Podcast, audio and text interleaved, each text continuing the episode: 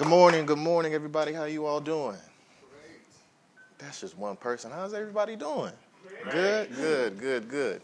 Well, Tuesday, November 6th is coming up, and as everybody knows, Tuesday, November 6th is election day. And how many of us have voted already for the November 6th election? Okay, that's some early voters. And for those who didn't raise their hands, do we plan on voting? Yes. Okay, okay, all right, all right, all right. Well, I'm 27 years old. Actually, I'm 28 years old. But I'm here standing in front of you today and admitting that in the last presidential election, I, Julian Leonard, did not cast my vote. Now let's take it back a little bit because I see some people shaking their heads. No. The first time I was able to vote was in 2008. 2008 presidential election, which was monumental in changing the landscape, changing the future of what it takes to be a president. And once again, I voted in 2012 and in many local elections in between. But in the midst of all that, I was in college, I moved from place to place, and somewhere, some point in between there, I got lost in the cycle. And it's funny when I bring up politics with family members or friends, which I try not to do, but hey, it always happens somehow, some way, because it's like the generation before me looks at my generation like we are either wasting our time, wasting our right that many people before me fought for, uh, and just not making our voice heard. And in all ways, they are absolutely correct. I don't have a rebuttal. A lot of people my age think that their voice, even if they do cast their vote, won't be heard. They think politics is rigged. They think it's all a joke but that's not me. Yes, I stand in front of you saying that I did not vote in the last presidential election. And the reason why, as Hema said, may or may not surprise you. Let's see. Just off glances, anybody, can anybody tell me what this is without reading the words on it? Voter registration. A voter registration card. And can anybody tell me what this would be? We all should have one. License. Driver license. Ladies and gentlemen, I learned a valuable lesson trying to go cast my vote in the 2016 presidential election. If the information on these two things don't add up, your vote will not be casted. You see, I haven't always had a stable place to live. I've lived with my mom, I've lived on campus at college, I've lived in multiple apartments in the last couple of years, and I admit, I've been lazy in this form and fashion. I have not always updated my address. And when you don't update your address, when that information doesn't check out, you can go to the polls, you can want your voice to be heard, but you'll get denied. Voter registration card and license. Two key things you need when going to the polls. But when I think back on it, there's a few things I could have done to possibly eliminate that potential letdown. I could have went to go vote early. Had I went to go vote early in the 2016 presidential election, I would have found out some way, somehow, that your information doesn't add up, you can't vote, and I would have had time to change it. And also, once again, I was being lazy. It takes nothing but a quick Google search to type in my voter registration, voter registration. You could type in voter separately from registration. It'll pop up on the internet you can search your name and see if you are qualified to vote in whatever county or state you live in. You see, when you all heard this title, you all thought I was ignorant. You all thought this young guy, just like the rest of them, why don't they vote? But I have an excuse. Now, I admit it's not valid, totally lazy on my part, but I promise not to ever make it happen again. Ladies and gentlemen, my information matches up right now. and for all those who in the future may have the same dilemma that I have, even if you have an old, outdated voter registration card, on the back, there's usually two barcodes. You can scan it with a Apple or Android, and it will pull up your current voter registration status. So like I said, there's many avenues out there for you to figure out if you can vote or not. You just have to not be lazy. It takes a quick five minutes not even that, to figure out if you can let your voice be heard.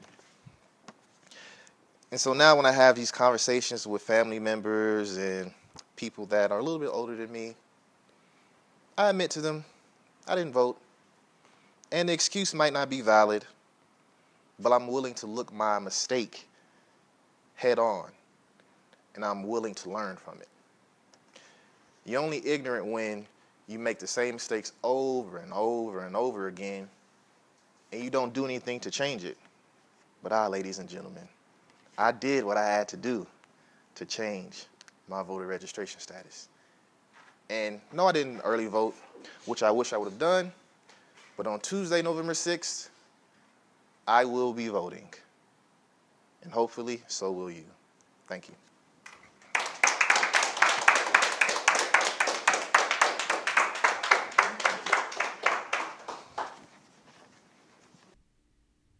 This is episode 14 of the Failure Isn't Okay Is It podcast. I'm your host, Julian Leonard, and I know, well, I think I know exactly what you're thinking. You're probably saying, Julian, it's too soon, too, too soon to talk about why you didn't vote. But that's what I'm here for. I'm here to talk about my mistakes. I'm here to talk about the mistakes of others in hopes of helping someone out there not make the same mistake I did. And honestly, it makes me very proud to see how much fire I've come under over the last two years when I tell people that I didn't vote in the 2016 presidential election, which was, and I think I'm accurate in saying this, one of the most controversial elections in recent history, if not the most controversial. Now, no amount of name calling hurt my feelings, and I've been called all sorts of names over this. I'm talking about a lot of times where I've been called stupid, ignorant, a fool, or even when someone says that they are ashamed of me. I've heard that a couple of times as well.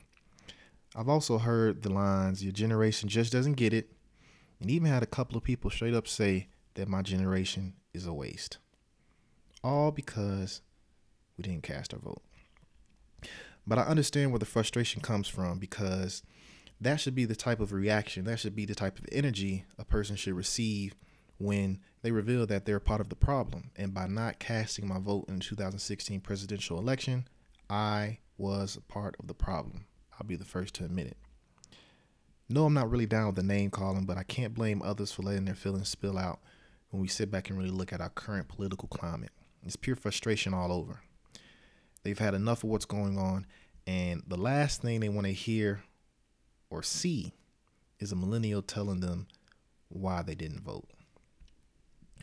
When I tell my story, I still don't get any type of slack whatsoever.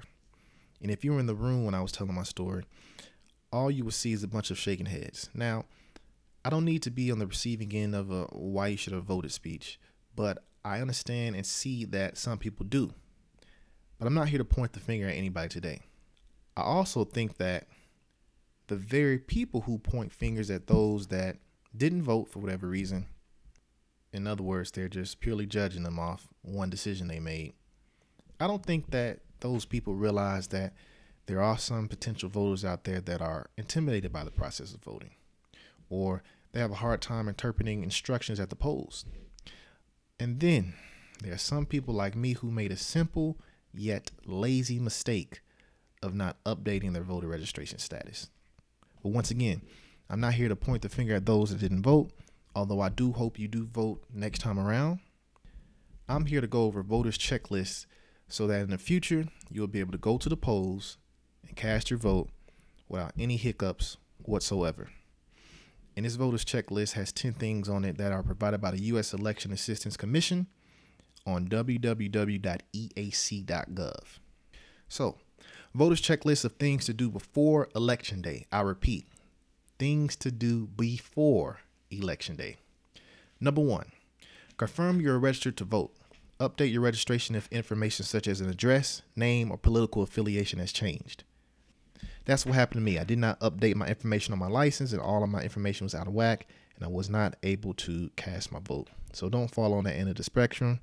Please update your information whenever you move, whenever a name change happens. You want that information on your license to be as accurate as possible because if your license is accurate, your voter registration will be accurate as well. All right. Number two, Know how and when to apply for an absentee ballot if you're unable to get to your polling place on election day. For those that have a crazy, crazy hectic schedule, maybe you're out the country, maybe you don't have a car or any type of transportation to get to a polling site, absentee ballots are for you.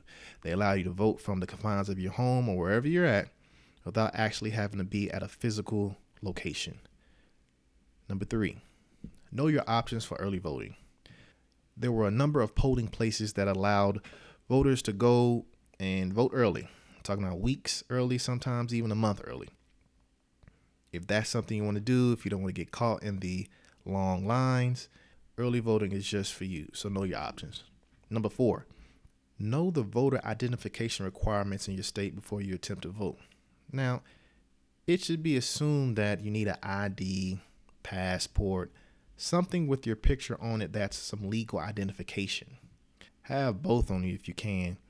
You can never be too safe with bringing multiple forms of identification. Number five, familiarize yourself with the voting device used in your jurisdiction. Learn how the device is accessible to voters with disabilities. This is something I saw firsthand when I went to my polling site.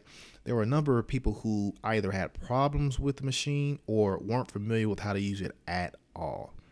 And these may have been people that have voted in the past, but they may have voted at a different location that had different types of machinery. So do a quick Google search to see what type of machines could possibly be used. Uh, and always ask for help on site. These people are here to help you make the voting process as easy as possible for you. So there's always somebody to help. I actually had a guy standing beside me trying to cast his vote, asking me how to do something on the machine.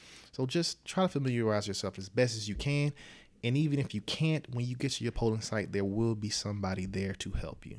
Number six, know which polling place you're assigned to and how to get there. On your voter registration card, if you still have it, which you should, it tells you your exact polling place. You can also do a quick Google search. You can type in something like my voter registration status or voter registration, and you'll eventually get to a link where you type in your personal information and it will tell you exactly where you need to go.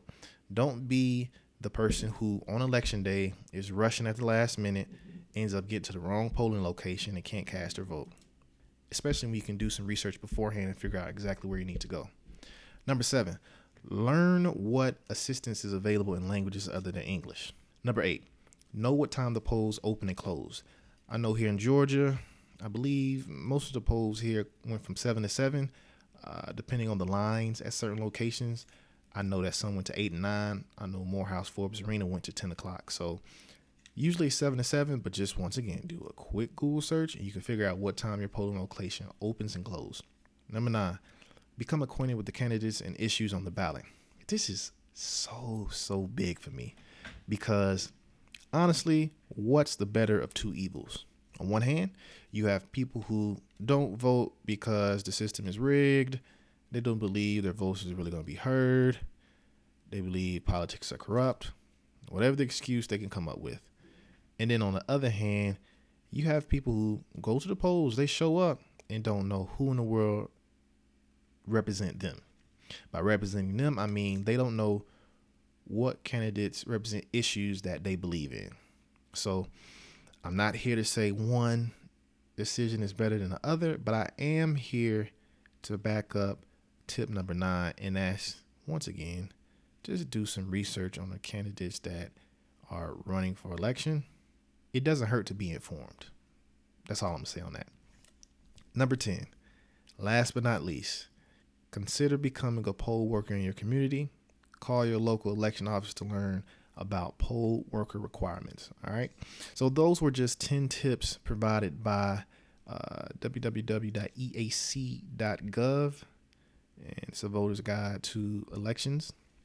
And those were things to do before election day, not things to do on election day, things to do before election day. Julian's tip in this whole process is for it's for the people who find themselves uh, pointing the finger at those that don't vote. So, for all you voters out there who have done that, I want to ask you a question. Better yet, I want you to ask yourself a question. Okay, I'm identifying those who haven't voted. Now, what am I doing personally to help change that outcome? Am I just sitting here talking about those who don't vote? Am I calling them names? Am I blaming them for the political climate of today?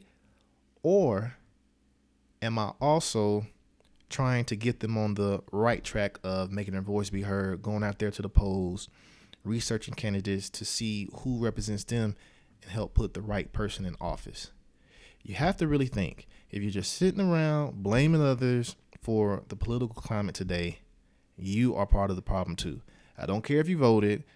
I don't care if you made your voice be heard because you voting and then blaming all the people that didn't vote and not helping them change their mind somehow, some way, or even trying, you're just as part of the problem too.